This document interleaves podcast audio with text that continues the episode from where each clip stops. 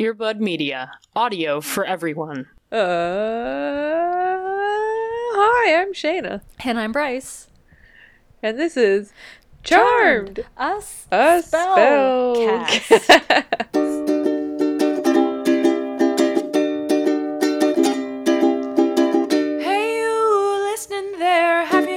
about the witches with the really nice hair and a penchant for 90s style and kicking ass and taking names when names are worthwhile and knowing how to fight like girls in this patriarchal, demon infested world?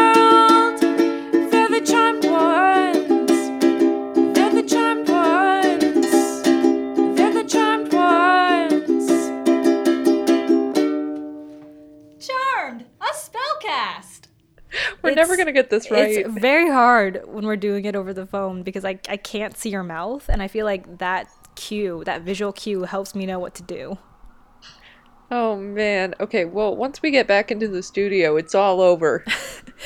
We're yep, it's all over, everyone. It's, I what I meant to say is it's over for you, gals. But um, no, you nailed it. the or it could just be it's all over. It is. It's that's it. Um, okay. Hello. We're here. I'm queer. Bryce is an ally, and today on the podcast we are tired and also wired and oh god it's uh it's really been a it's been a good two weeks folks and Yeah. by by good two weeks i mean it's been an enormous two weeks Mm-hmm. They've been very long two weeks. So much has happened i cannot possibly recount all of it but um one thing that i will say is that what the heck that's what i have to say Succinct. Thank you. Thank you very much. I try. Um, I try to keep it concise. You know, uh, poetry is supposed to be saying things in a the most concise way possible, like condensing huge feelings into a few words. Um, and I really I don't find any phrase more poetic than "What the heck?" Help. Help. It speaks volumes. Yeah, I think that condenses just about everything I'm feeling right now. Um, how are how are you, Bryce? I'm I'm doing okay. I'm getting by. I'm making a lot of food that I haven't been able to make in the years that I've moved to New York. Just because I have more time now, so I can like sit down and wrap 50 dumplings by hand, which I did this weekend, Ugh. and I was very happy to. I Um, want those dumplings. I'll airlift them to you. Um, and then uh, I also wanted to say I, I might be off by my dates, but happy Passover. yes, you're correct. I Tonight nailed it. the first night of I Passover. And by the time You you're did listening to this, if you listen on the day that we release, it'll still be so. It will still be Passover, and it will probably de- be um, the day before I do my my virtual seder. Oh, Very very excited about it. Oh, Bryce, do you want to come to a virtual seder? I'd be happy to. Excellent. Uh, we're going to be going through the four questions, um, which honestly, actually, what I should say is we're so the central question that is asked in Passover is is why is this night different from all other nights?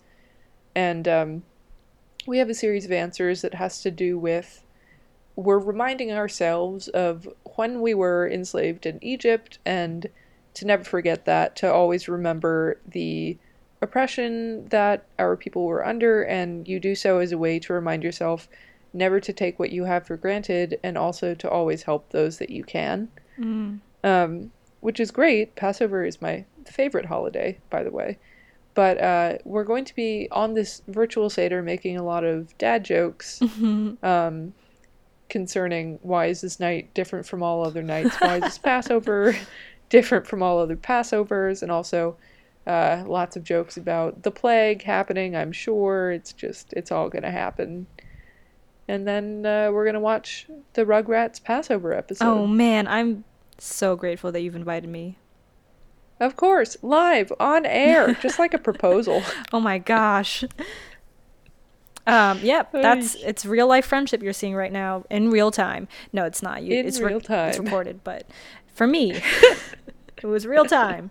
Um, Wow, exciting. I also had to say that when you were talking about how you remember the fact that you were oppressed and you try to like remember all of that history, I thought about that song from Crazy Ex Girlfriend where the main character is Jewish, where her mom comes to visit and her mom has this big bombastic ballad that's called Remember That Our People Have Suffered. Oh my god. I still haven't seen the show and I really, really need to. Oh, you would love it. It speaks to so many of the things that I think resonate with you. Uh, you're you're completely correct. I know that there's a bisexual character Mm-hmm. that sings a song about being bi, Mhm. and uh, He's I getting know by. that the he's getting by, and I know that the lead is Jewish, and honestly, that's all I need to know. Yeah, and there's a lot in there as well in the later seasons about like mental health, friendship, family. It's good stuff. Oh, okay. Well, as soon as I uh, wrestle myself away from revisiting Top Chef, uh, for no reason, it's it's merely a comfort show. There's there's nothing really to be gained from rewatching it. But um, I think I'm gonna have to start Crazy Ex Girlfriend. Fair. And you should never have to explain why or for what reason you were watching Top Chef again. Thank you. I appreciate you, Bryce. Wow. Real, live on air. You heard it. She can't take it back. You heard it here first, folks. We love each other. Well, Oh wow! Oh no! um, yes. Okay, sorry. Go on. Okay, so yeah, happy pa- Passover, happy Pesach, or uh, Hag Pesach Sameach, which I'm sure is going to sound really good with me trying to do the back of the throat pronunciation on this tiny mic. um, but yes, to to everyone out there, all all the Jews, all the friends of Jews, and um, that should be everyone. ah, so uh, you got some you got some manner keeping to do. Me? Oh, specifically me? Specifically you, yes. Oh, um, you know, things are fine. I'm getting by. Um, I there are things that are not as great as they once were, but that's okay because other things are still fine. And I have you, and I have my friends, and I have my sanity and my health, and that's all that I really need for now. And I do want to, for my manner keeping, share one fun thing that I've started to do these past couple weeks, which is I've started to investigate the world of core power yoga. This is not an ad, but core, Sponsor us, please. core power Somebody. yoga. Somebody, please give us money. Um, core power yoga is what I would say is the soul cycle of yoga studios. I've never been to one. I've also never been to a soul cycle. So this was like my first introduction to the world of like cult exercise.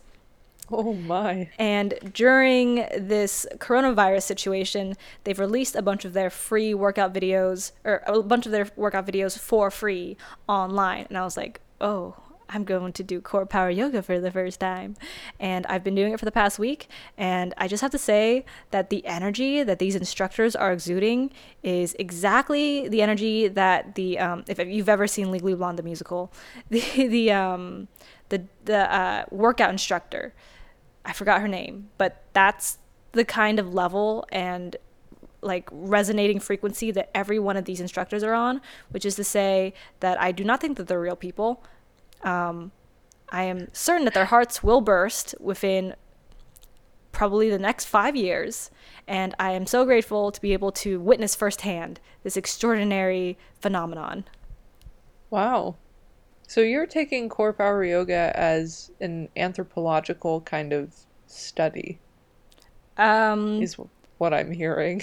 I guess I guess we're going to have to, to classify it as as that. Cultural Anthropology by Bryce Wong. Yeah, and it builds up a nice good sweat. Yeah, exactly. And uh, yeah, have you have you been finding your energy levels are increasing? Um No. I think that the day I know the day that I will be for certain that I will be sure for certain that I've converted to the cult of exercise is when the instructor on this pre-recorded video will shout out uh, can I get a woohoo? Let me hear you. The day I know that I will have converted is when I shout back woohoo. I think it's closer than you think. Don't say it. Okay, I won't. I take it back.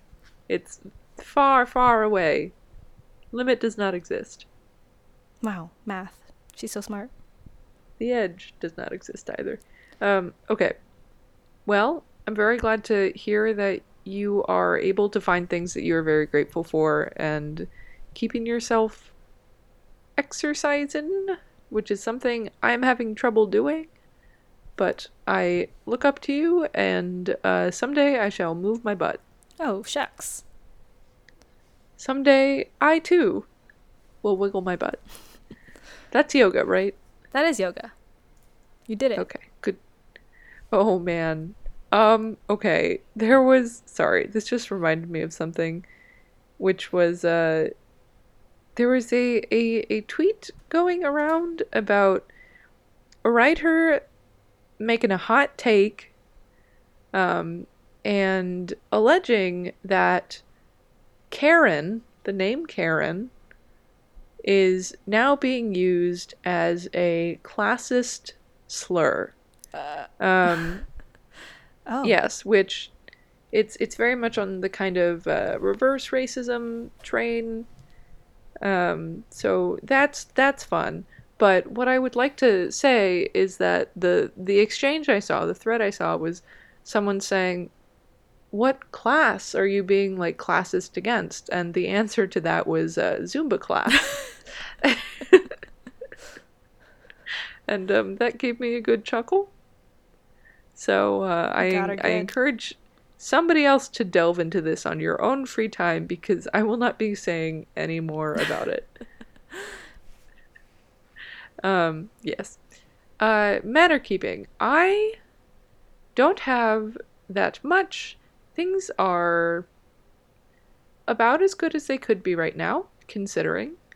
Um, I'm also grateful to have you, Bryce. I'm grateful to have friends that I can talk to on the phone.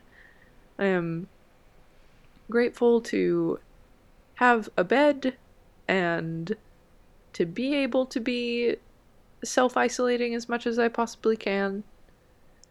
Um, grateful to have those opportunities, and I am also angry uh, about many, many things that are happening right now, including but not limited to uh, the United States coronavirus response from a federal level, and which is, you know, not new from the last time we recorded, um, and also uh, voter suppression that is taking advantage of a pandemic in order to cause harm to those who wish to express their right to choose who leads them. Here, here. So, here, here, there, there, everywhere. Uh, I am extremely frustrated with so many things that are happening, but I am also always warmed and feel as though there is a bomb, like B A L M bomb. um, anytime I do see calls for mutual aid, um, somebody setting up funds that they want to establish in order to create safety nets for those whom they know don't have them. And I really think that speaks to an ideal that was put into words so well in this past year. Um, work to protect somebody you don't know, fight for someone you don't know. And so, at least there's that, and I really appreciate it. And it, uh, it gives me pause anytime someone says like ah humans suck and i'm like yeah you're right. Wait a minute though. There are so many people trying to organize for people that they don't even know. Maybe not everyone sucks. Wow, so yeah. That's beautiful. oh thank you. I wish i wish these things didn't have to happen. Mm-hmm. um, but i i do really think that people are suddenly getting to learn who in their community has already been doing the work Mm-hmm. um, in order to support the most vulnerable. Mm-hmm. And so it's it's really nice that the people who have been working to do that are getting spotlighted right now. Yeah. I think that tragic events will always befall human history, and there will be a number of reasons that they could have been avoided. But if they do, and when they do strike, it is good to recognize in that time what you can, which is that there are people who should be celebrated and who should be, um, as you say, like recognized. Yeah, absolutely. Um, and the the people I would like to recognize just right now are um, the Queen's Center for Gay Seniors. Very much like to shout them out because they do a ton of work in checking in on the seniors of Jackson Heights and making sure that those who were relying on services that have now been canceled, like free meal pickups, are getting the support that they are entitled to from the government. And they're doing that in a lot of different ways, including online classes for seniors and led by seniors. They're doing that in phone call check ins and things like that. And they're recruiting a whole lot of volunteers from a younger queer community. And it really heartens me to see that. And you're one of them. I am now I am one of them. Yes. I am a volunteer with them now and I'm so excited to be. Congrats. I'm so happy to hear about all these cool things that you're doing. Oh, thank you. It's uh times times like these. Times like these when you see how much needs to be done and then you go, "Oh, maybe I can do one thing. Does this help?" Ah. Yeah. Um and yes. Yeah, I think I think I, I what I meant what I was trying to say earlier that I really I don't know if I was able to communicate is that bad things happen. It's how you rise to the occasion that really matters after they start happening. Definitely. Which I think you did communicate very well. Oh, well, well, well. Oh, Good wow, for wow, you, wow. Bryce. Uh, so we hope we hope everyone who is listening is is doing okay, as okay as you can be, and um, never hesitate to reach out to either one of us. We are not much help, but we do like talking about well things that don't matter, but that make us happy. And you're about to hear another 40 minutes of that. Woohoo! Okay, let's go. Okay. All right. Okay. Charmed, season two, episode, Episode. two. Two. Duh. D- Morality bites. Um, yes, correct. Title. So, this title, Morality Bites. So, this was directed by John Behring, and it was written by a duo well known to us, Chris Levinson and Zack Estrin. And it aired originally October 7th, 1999. It's almost Halloween. oh, shoot. Oh boy. Um, so that's great. Fun stuff. And uh, uh, should we should we start out with our our three paths? Or should we just go? Okay. I think we should do our three doing that. paths, and then we should do first takes, like um, overall takes of the of the Okay. episode, and then we should dive in. That sounds great. I love this. Look at us trying to be organized this time around because we forgot last time how to do that. It's how you rise, a- you know, to the occasion. Yeah. it's how it's really what what tragedy can be measured in the strength of human connection can be measured in is how well do you podcast truly i bet there are a bunch of new podcasts popping up right now oh, for sure. oh there is one actually Oh, that oh okay i'll say it very quickly and i recommend it it's home cooking um did i already talk about this last time maybe Um, I don't think so. Carry on. it's home cooking with Samin Nosrat and uh, Oh. Hrishikesh Hirway, and it is um, beautiful. It's lovely. They are telling you how to use the things you already have in your pantry to make a beautiful and nourishing meal, and I really appreciate it because I don't have a lot in my pantry because I'm trying to do stretching out two weeks of groceries, and um, they're they're helping. Ah, good suggestion.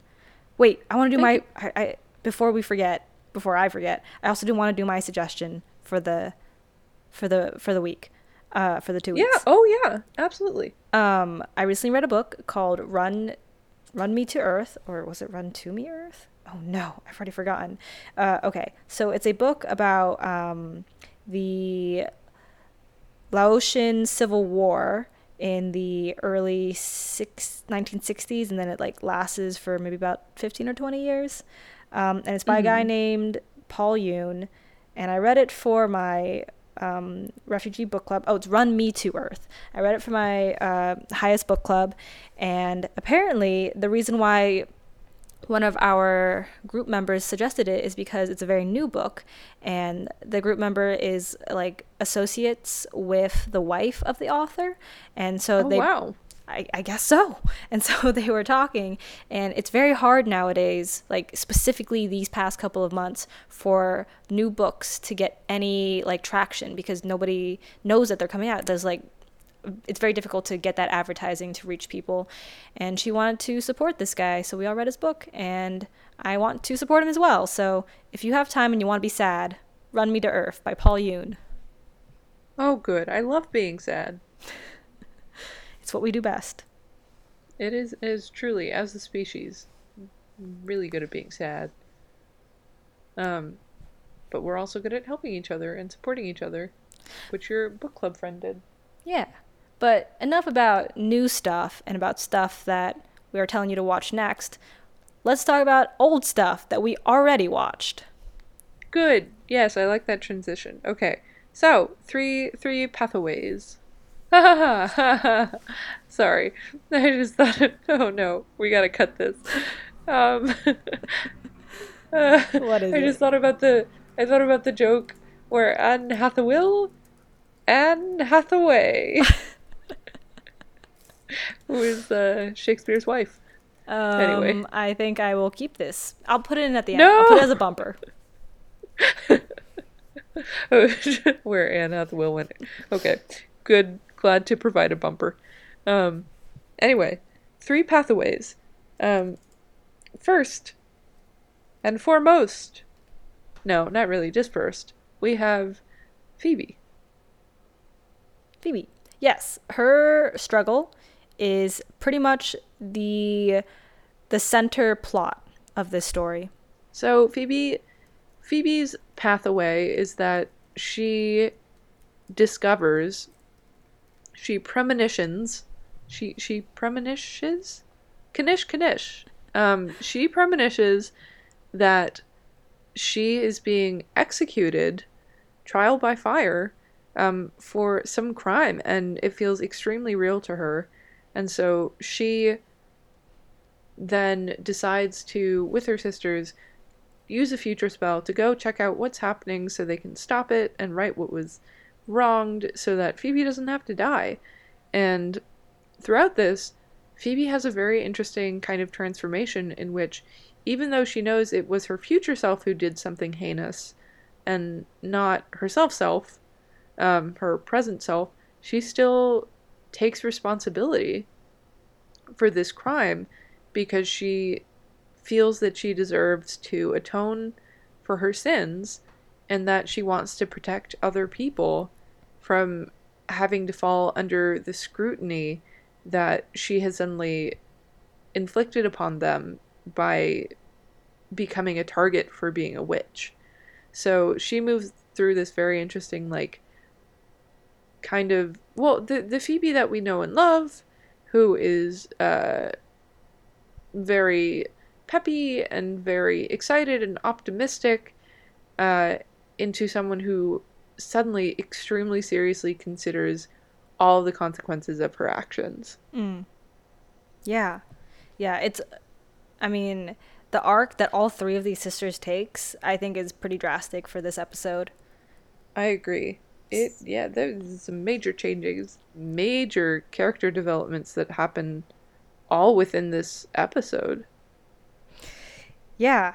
For Prue's arc this episode, um, she was brought along on this journey to the future, and through seeing the path that her future self takes, we see her kind of grapple with the realization that she doesn't cultivate, at least the path that she's on at the moment, she's not cultivating a lot of relationships. She's really very career oriented, and she's starting to realize like maybe that's not what she wants with her life. Like, m- that could be a very unfulfilling future for her. Exactly. She also, yeah, she also has a very serious reckoning. Yeah. And then let's do let's do Piper together. Piper, ah, the heart and soul. I love Piper. she was so like uh like sardonic and caustic this episode. I loved it.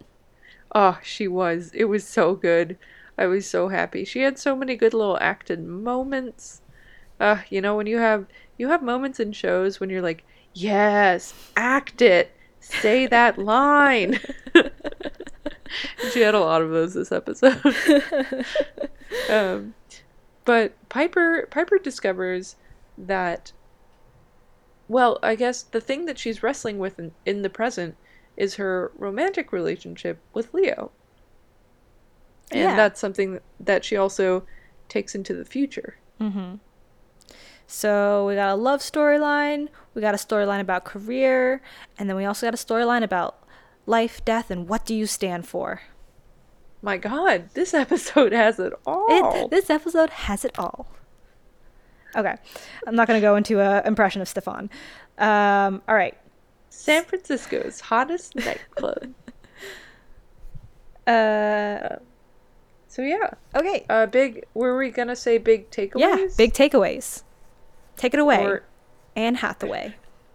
I have really mixed feelings about this episode, actually. Mm. Um, because I loved the storytelling that was happening, just like the structure of it. I thought was extremely compelling. I thought it worked so well in that they went with one really solid through line that was really engaging, that we didn't know what was going to happen. I didn't I didn't think it was predictable actually. Um in in most in most of the most of the time I didn't think it was predictable. I thought it gave everyone their own kind of moments while still being a very focused story. And I think I think it just worked really well because I was thinking in comparison to some of the episodes we see where they go from scene to scene to scene so quickly and you have no idea really what's going on. There's so much packed in. This one had a much stronger punch because all the transitions made sense. You didn't feel like you were missing anything and you were still interested in everyone's story. Yeah. And then you said you were also conflicted about it? Oh yes, that's right. I am. Um, I also, I also am extremely conflicted about it because, as the title "Morality Bites" might say, it's extremely concerned with ethics and morals, and the big moral play that they were kind of going for was like a "do unto others," really, of like you have to treat people how you want to be treated, and you can't be selfish because that person whom you are selfish or like malicious toward is going to turn around and someday trying to extinguish all of your kind. Um, and I know it was like it's a meta- it's a big old metaphor, as many of these themes are in these episodes, but something really didn't sit right with me when the the blame is kind of turned on something that is so comparatively small but then escalates to a place of like scapegoating an entire basically what we would see as an entire class or race of people um and so much of the language that was used by the evil man, the senator, um, or the the gov- gubernatorial candidate, I think it was.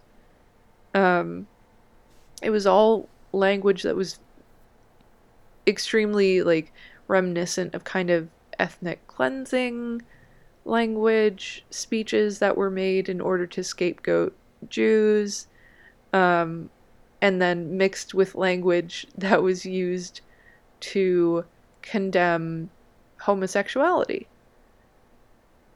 So the the kernel the real like the the core of it that didn't sit right with me was that these incredibly extreme actions and hate were essentially said to have an ability to be prevented simply by not annoying a person. Yeah. Um, Yeah. so that, while I thought it was a very well constructed episode, that really bothered me. Oh yeah. As a piece of entertainment, this episode ticked all the boxes. I was enjoying it. It was a fun ride. I was like imagining or like it stuck with me because I kept imagining like, oh, the future. Like I wonder about this. I wonder about that, wh- which is like different from I feel most episodes, like you were trying to get at. But you're right. Like when it came down to the actual the actual like message of the episode, I was a bit turned off. And for me, one of the main points that turned me off was not only the um the um you uh hold on, I'm trying to trying to phrase it. It's hard. It's really hard because it's it's so complex. Right. I, I think I think what you said about it was like right head on the nail.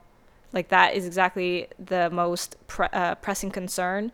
And then for me as well, it also stuck out that they were saying that you can avoid it if you have one person stand up and take the f- and take the fall. Like I think that's what you were saying when you were saying scapegoat.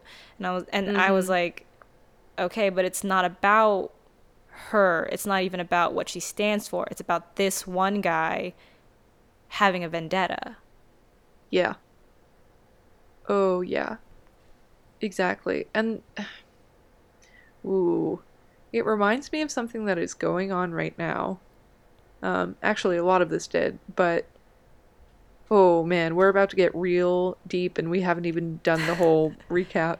That's okay. Um, we can probably skim through a lot of the recap anyway. Yeah, I agree. Uh, so, as as many of us know, um, if we follow international news, um, the Prime Minister of the UK, Boris Johnson, is currently in the ICU um, because he tested positive for coronavirus, and obviously it's it's not a mild case; it's a very serious case.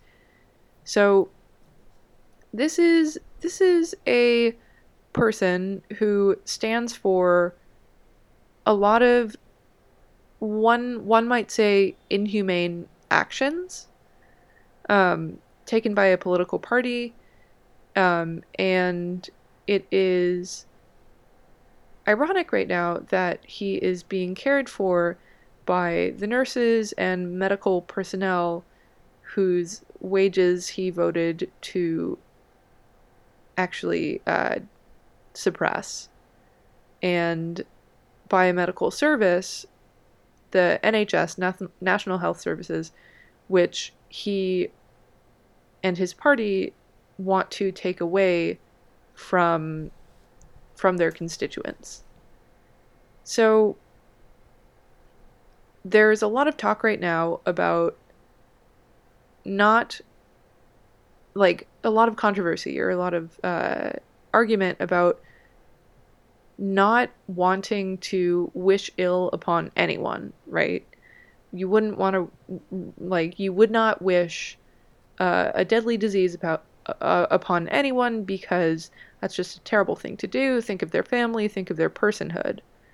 Um, and then the kind of counter to that is well this this person has not only wished ill upon people he has actually made it near impossible for them to get the kind of care that he is getting right now. So it's this very complicated situation all about morality ethics vendettas um, human rights healthcare as a right and it just reminded me of Phoebe's conundrum in this episode, which is that she kills someone who has brutalized a friend. She kills someone who is obviously like not a good person, um, to say the very least. Who has, yeah, really done an incredibly violent act towards someone. And yet, by the end of the episode, she feels such remorse and such. Uh, oh shoot what would you say? She feels such responsibility for what she's done that she decides she has to sacrifice herself. Yeah, this is. I feel like this language is often used a lot where people are like saying to be the better person as if you have to hold yourself to a higher standard than someone that you disagree with, which is like fair. I can see where that kind of philosophy comes from. But at the same time, I feel like it wasn't so much that she was holding herself to a higher standard, it was more that she was mm, not being fair to herself, I think. Yeah, I would agree with that. And I think she was not being fair to herself in order to make a point in this episode. Yeah. Like that's the only way that the the moral of this story could really hold any water.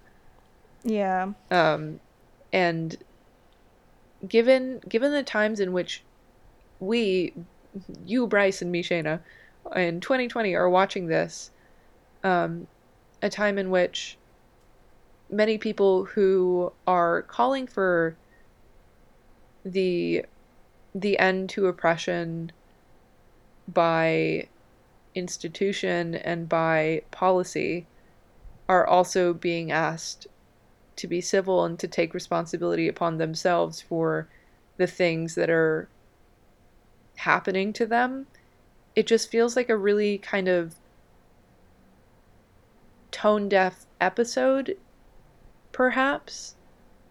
Or maybe not, because there are a lot of people who like don't agree with me, Yeah. you know? I, I mean, uh, it's such delicate language because I can see the way that I'm talking. It might be taken out of context to be like, oh, I think that yeah, she should have killed him. Like she, that is something that should be judged f- with a fair manner instead of the way that she judged it.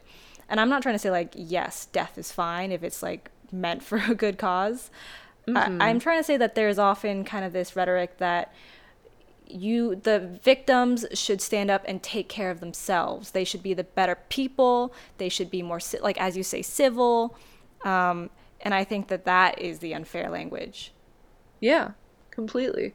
No, I, I agree with you.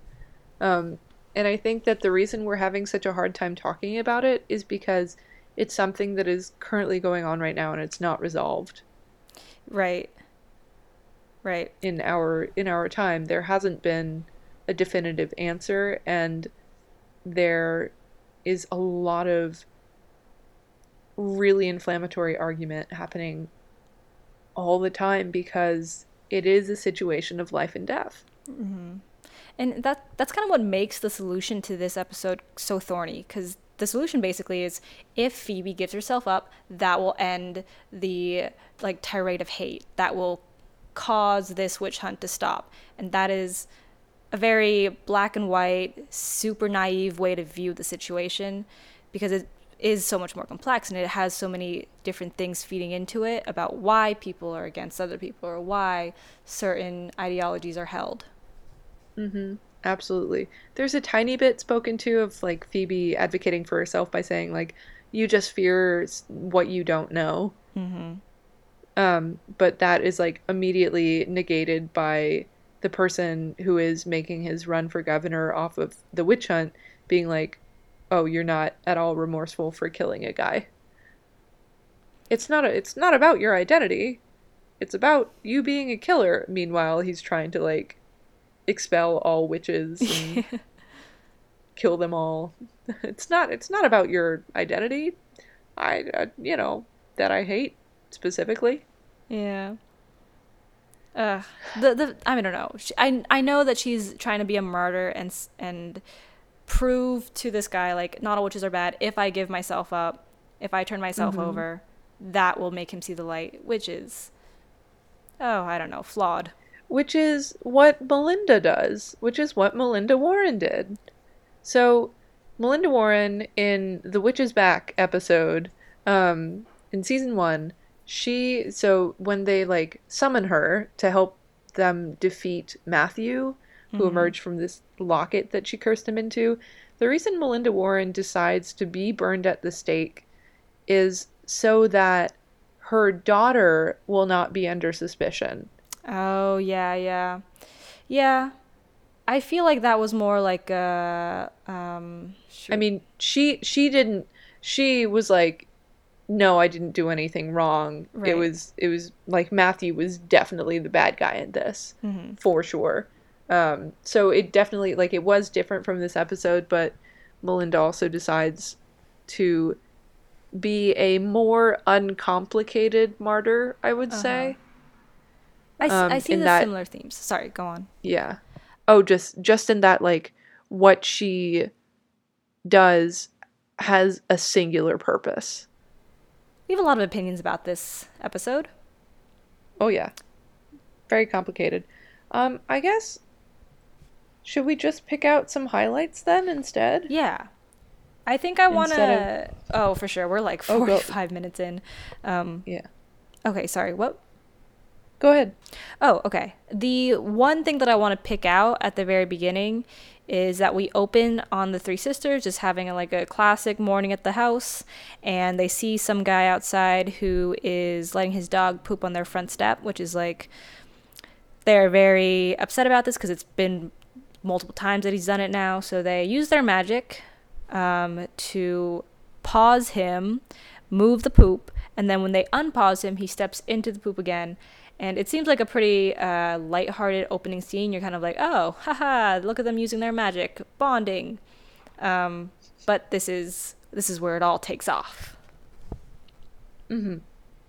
Yeah. And the the whole the whole thing is like that was the day that they started using magic for personal gain and for vengeance.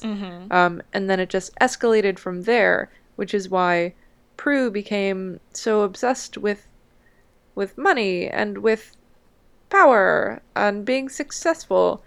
And it's why Phoebe had to be executed because she used it for vengeance.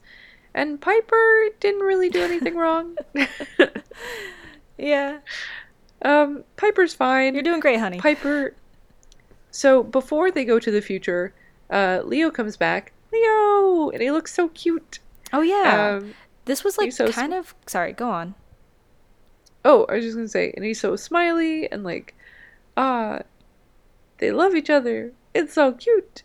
Um, but they have some stuff to figure out, and so there's kind of a question up in there that what are they gonna when are they gonna have the time to talk because they're always off saving the world and then when they're in the future uh, piper finds out that she and leo had a daughter together but then they divorced because of this lack of communication that they always they always saved things for later and they never talked really about how they felt about each other having to go off and save the world and they never really figured it out mm-hmm.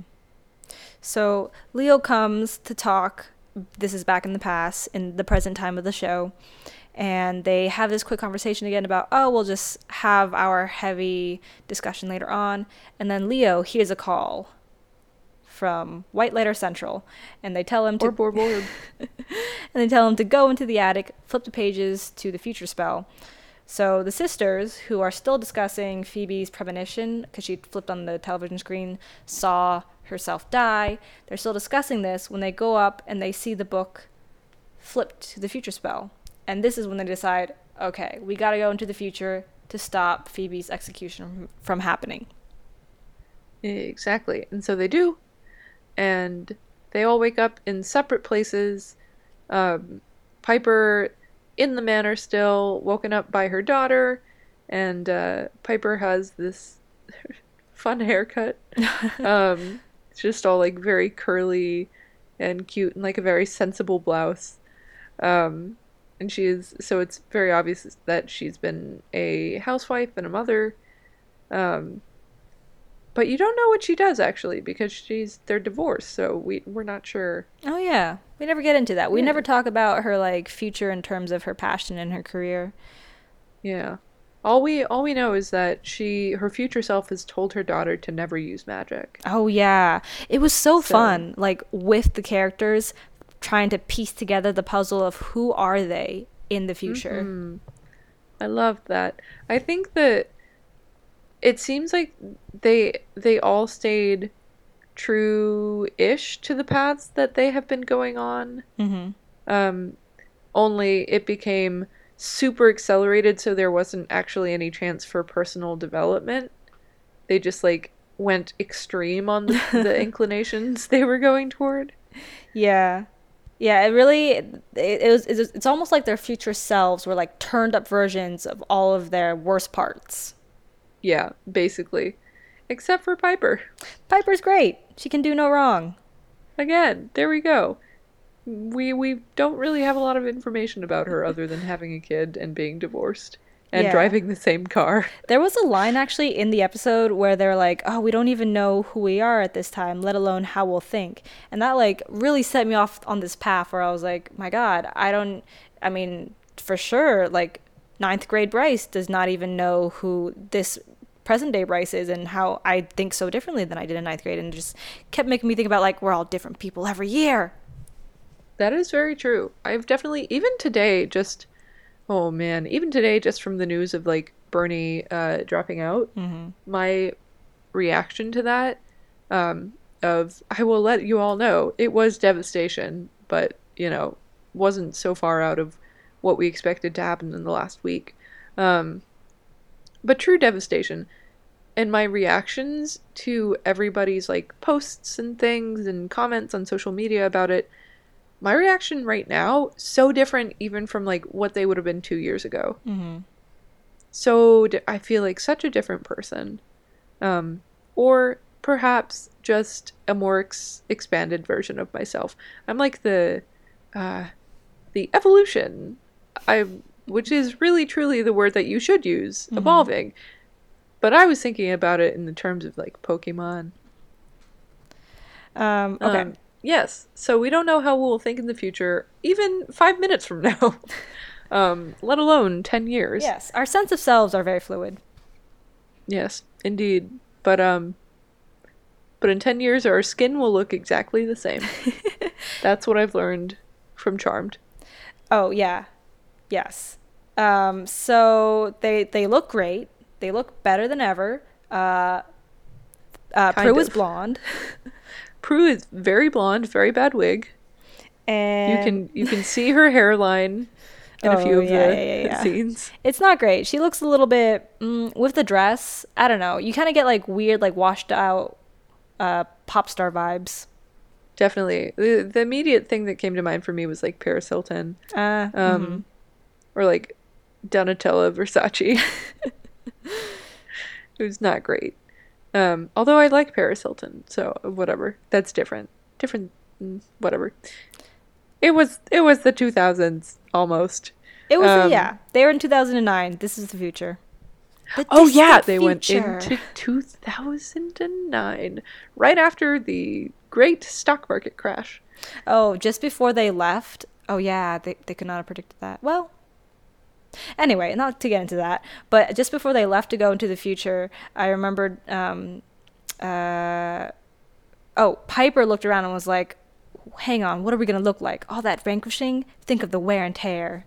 Which I thought Oh yeah, I wrote that down too. good foresight. I like that line.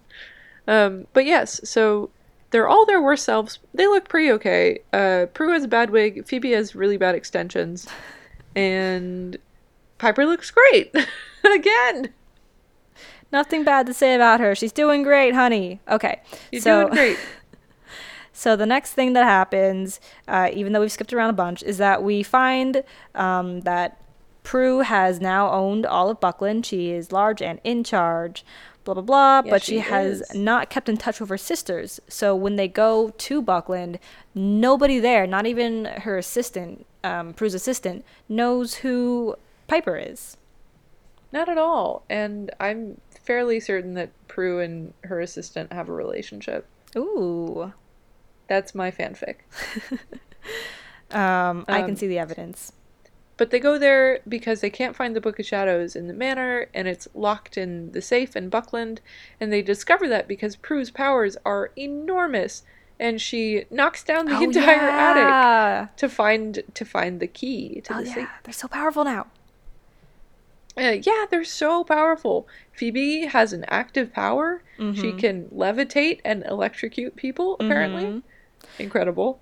So cut Um, to Phoebe, by the way, who is who woke up in her future body in the cell that she was imprisoned in. Mm-hmm. She woke up in a cell. Nobody's coming to see her. And then Mr. Gubernatorial Candidate Man does. And he's like, ha ha ha. Bleh. and she's like, what have I done? And he's like, don't play the fool or dumb, whatever. And she's like, no, really, I don't know. Uh, it can't have been that bad, right? And he's like, you killed the man. You didn't think it was bad you and all your kind should burn and that was that's pretty much it and it's very close to the time that she's going to be killed Oh yeah, her execution is that day. So five hours Prue, like that yeah, yeah, something like that. So Prue and uh, Piper are like trying to find more clues, and then they run into Leo. So this is also when they find out that Piper's power has grown to so that she can freeze like an entire city block, basically. it's Um, amazing I know it's so cool. And Leo spots them and is like, "What are you doing? I thought no magic for Melinda's sake, our daughter." And this is when you learn that Piper apparently was married and then divorced from Leo, and you're like, "What?"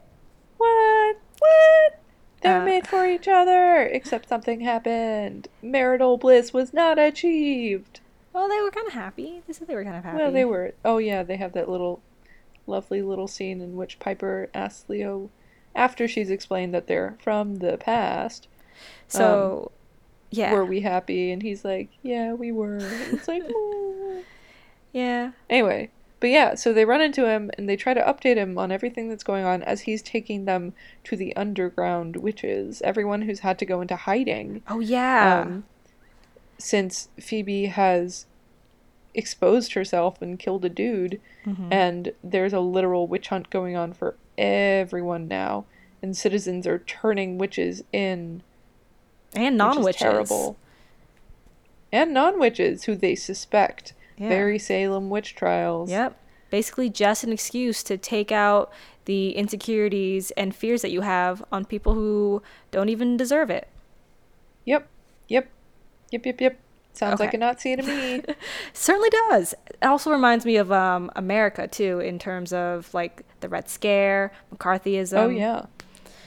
Okay. Oh yeah. Oh, lest lest we think um, scapegoating is reserved to Nazis. We've we've done our Oh, fair yes. share and continuing to. It is yeah. a long and storied past in our in our nation. Uh, Oy. okay, so But yeah, so he's Mm-hmm. like, ah, here are all the people who are at risk because of Phoebe.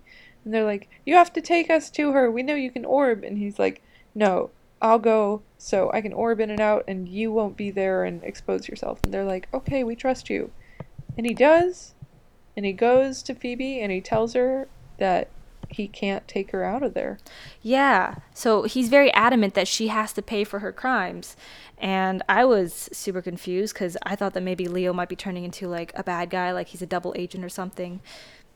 And I'm also just like unsure even about whether. I don't know. I just didn't know who to think at this point was uh, correct in terms of their interpretation of the events that apparently had played out. Mm-hmm. Which we do eventually see that Phoebe did, and she gets to see, she gets a like past premonition that um a, a past premonition, she a memory that that she did indeed kill this guy.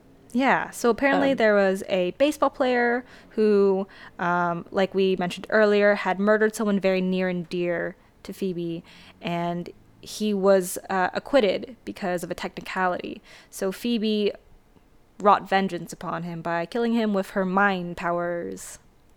And then she was caught, and hence the situation that they're all in now. Um, and so she, that is too much for her to take. So she decides, essentially, that, like, she has to really sit with this and decide whether or not she can, in good conscience, even try to get out of this. Mm-hmm. So the sisters learned that Leo hadn't gone and explained to her and had broken her out, and um, they're furious. They want to still save their sister. So they come up with a new plan that involves using a bunch of spells that they found in the Book of Shadows that they had apparently created recently. But there's something weird about all these spells because all these spells look like they are meant for personal gain. Yes, and they're all spells and plans and things that it looked like the sisters were already planning to break Phoebe out Mm-hmm. as well, and had like left clues. It almost seemed like in a very poorly drawn prison map Um, okay, so crayon. the new plan is in motion. Basically, whatever whatever to Leo, they'll just do it their way. So they go to the prison. They freeze him. That oh yeah, fun. they they freeze him, and then um, uh, Prue's like, "Are you sure he's gonna hold?" And Piper's like, "If he knows what's good for him, he'll stay frozen." I love that line. so many good sardonic lines. So You're many, so right. yeah. I was like, I was so into Piper's whole vibe. Okay, so prison time. They break in. They're always breaking into things that people are trying to break out of. I realized. They are. You never want to go in there, and yet they do. Yeah. Okay. So they go in. Um, they get to Phoebe just as she is being escorted to the um, execution pyre. I don't know what we're calling it. Yeah, I think that's right. Oh, nice. Where you where you do the burnings. You do the burn. Oh. Sorry. Oh. I was feeling the burn. Oh no! Oh man. I made it sad again. it's okay. You you des- we all deserved it. Um. Anyway, so like we deserved a moment of of sadness for for Oh. Bernie Mm-hmm. for Bernard Bernard himself. Bernard Sennard. Bernadette Sanders. yeah. hey, yeah, my fave. Well, my second favorite Bernadette.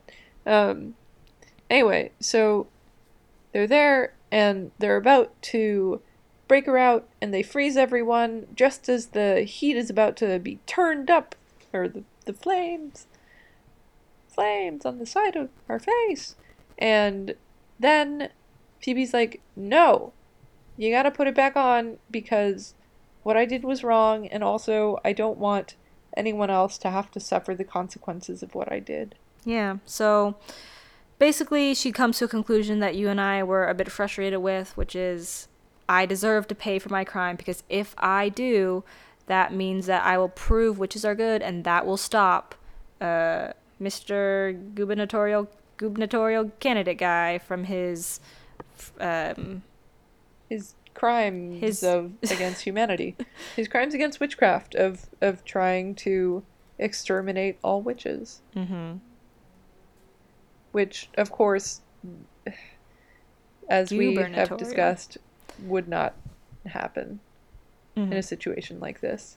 I had to Um, look up the word gubernatorial because I think I slurred it so bad that I like I skipped like 10 letters in the middle of it. Gu- gub- gubernatorial. Gubernatorial. Gabort. Yes. um, yes. So she does that, which is, frankly, the thing I took away from this scene was like how freaking traumatizing for Piper, especially. Oh, why? What? Because Piper was the one who had frozen everything. Oh, And so she had to unfreeze. she was the one who, like, tur- you know, like, flip the switch. Mm-hmm. So she's the person who let her sister be killed. Yeah, yeah, you're so right. I mean, it's kind of like the the situation where like the thought experiment where you have like two trains or sorry, one train and two paths and if it if you turn the switch then it will go down like the path that kills less people but it'll still kill people.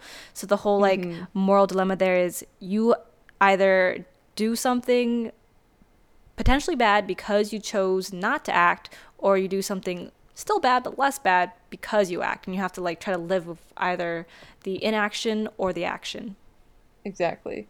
So awful either way. But in Piper's case, it's well, I'm just going to let my sister die. yeah all right Or, less um, of a one-to-one analogy there than i was thinking but i yes still sad But no, no, the analogy definitely still works. It's just the thing that struck me was like, ah, going to take a lot of therapy. yeah Like That's and obviously she can never talk about it to anyone either, Mm-hmm.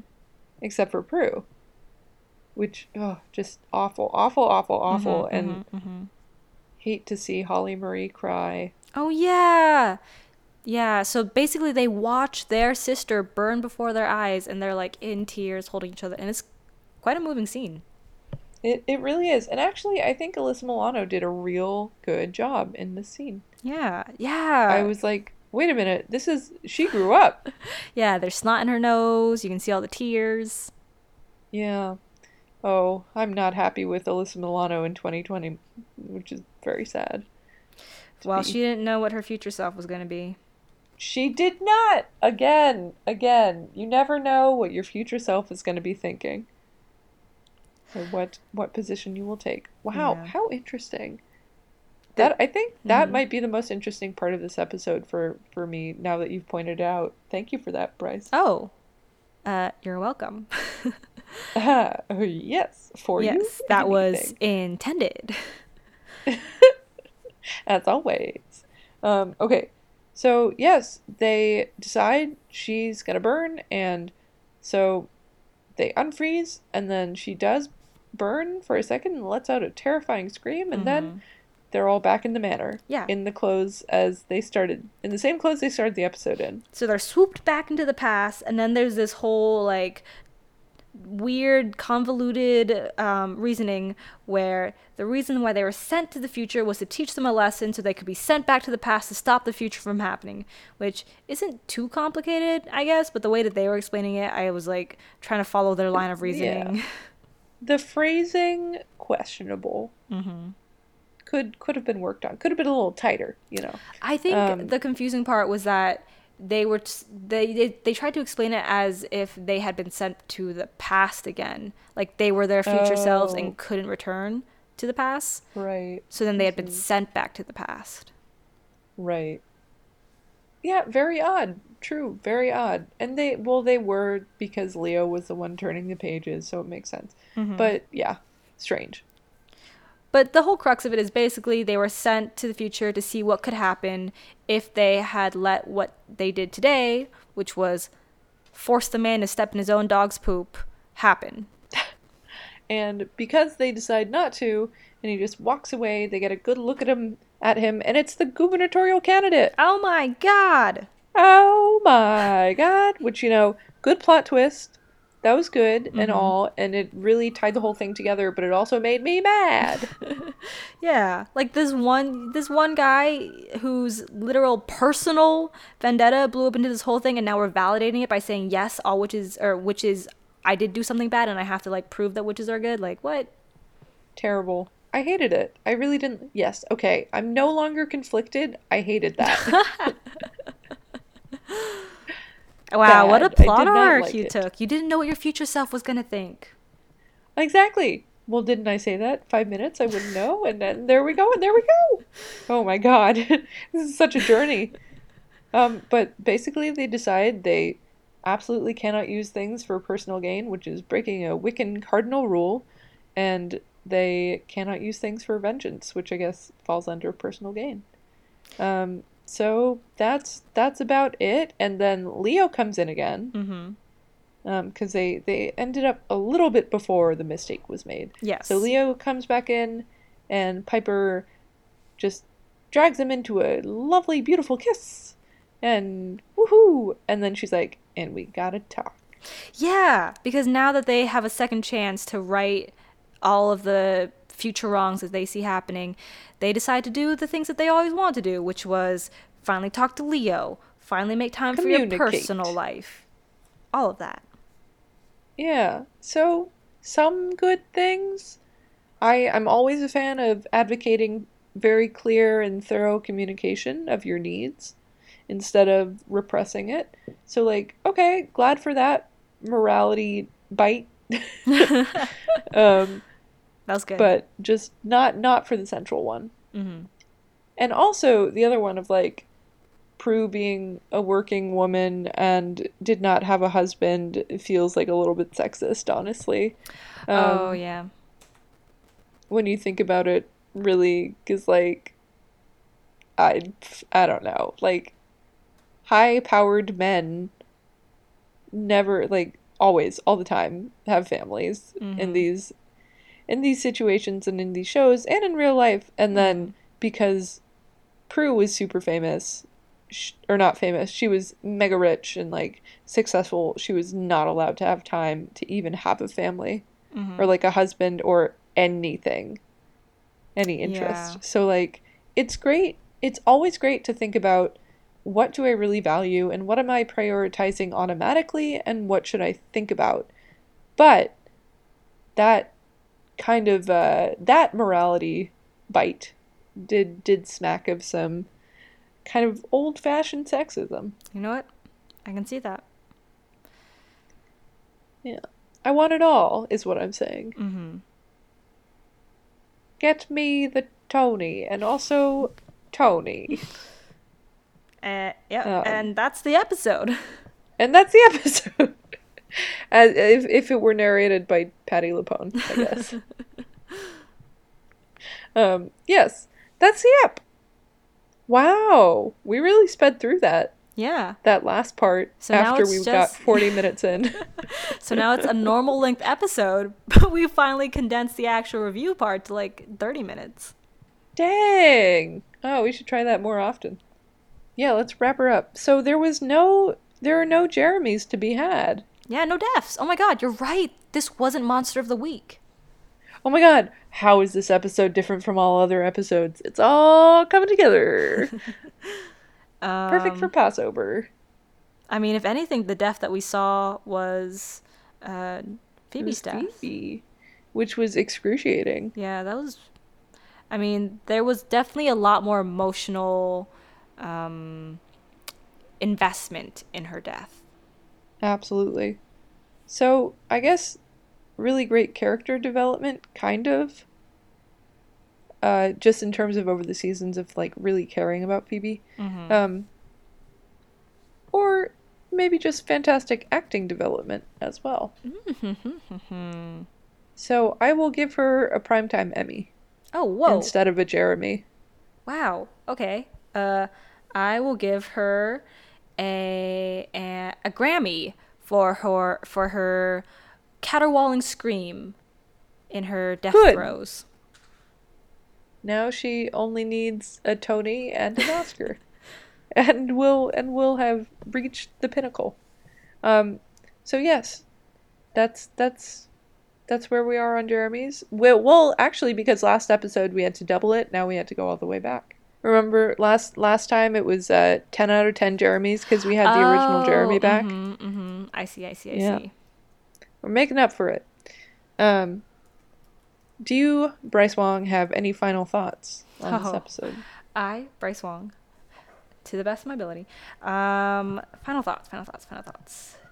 I am most appreciative that even though we have all these weird themes of, oh, we must change for lest we become the worst versions of ourselves, that the sisters had not decided that their past selves were so bad that they couldn't keep an eye on the Mr. gubernatorial candidate guy post him leaving their front step because Yes. because he walked away and they're like, "Oh my god, it's him." And thank goodness we didn't make him step in the poop this time, but we should still keep an eye on him. Mm-hmm. At least there is that. It's not complete and total like blame on themselves. My thoughts are it is incredibly important not to blame yourself for somebody's visceral hatred of your innate identity. That is my thought. Ah, I'm sticking with it. so good. And that's all we got. Whew.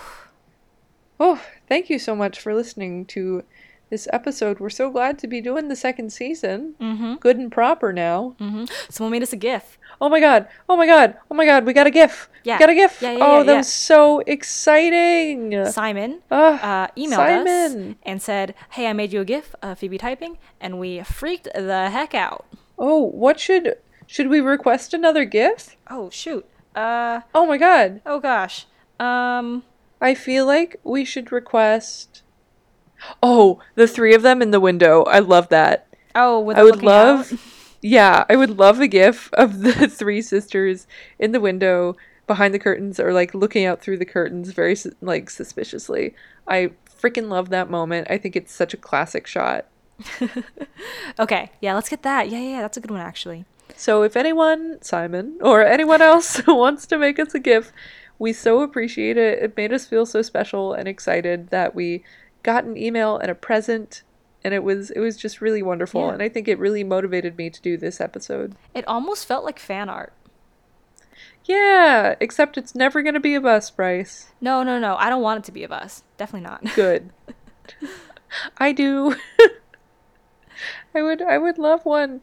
Can someone just like, you know, put a little heart around Bryce's face? That's all I want. Okay. We get fan art, but it's just a drawing of someone's like iTunes uh, icon on their Oh on their God. phone app. Perfect. Good. Excellent. Okay. So make her into a, a what is it? A Twitter icon. Um uh that's it. Okay. Thank you so much for listening. Okay. Uh please stick around. Bryce has got some good beats for you. I'm gonna Some a sick remix. beats. Sick beats. They'll get better. Um, and hello, I'm Shayna. You can find me uh, at Bernadette Teeters. Oh, I'm Bryce. You can find me at Your Best Bryce and also at Finished Foodstagram. And together we are Charmed Spellcast, and you can email us charmedspellcast at gmail.com or find us on Instagram at charmedspellcast. Oh, we love everything that we receive from you, and we will continue to be the gift that nobody wants to give, but we will continue to give. Yes. Okay. Cool. Uh, drink some water. Okay, bye. Bye. Past premonition. Past premonition. Past premonition. Past premonition. Past premonition. Past premonition. Premonition. Past premonition. Premonition. Past premonition. Premonition. Past premonition. Past premonition. Past premonition. Past premonition. Past premonition. Past premonition. Past premonition. Past premonition. Past premonition. Past premonition. Past premonition. Past Memory. premonition. Past Knows what's premonition. different. Past Memory. premonition. If he Past knows what's premonition. different, he'll stay Memory. frozen. If he knows what's good for him, he'll stay frozen. If he knows what's good for him, he'll stay frozen. If he knows what's good for him, he'll stay frozen. If he knows what's good for him, A memory. if he knows what's good for him, A memory. if he knows what's good for him, A memory. if he knows what's good for him, A memory. if he knows what's good for him, A memory. if he knows what's good for him, A memory. if he knows what's good for him, A memory. if he knows what's good for him, A memory. if he knows what's good for him, if he knows what's good for him. You've been listening to Earbud Media Production. Earbud Media. Audio for everyone. major changes. Cha- ba- ba- I can't talk. Ha, ba, ba. Some major. Hop. Oh no. Ba- ba- ba. Ha, ba, ba, ba. Um. Yeah, exactly. That's the real. That's the real Hathaway.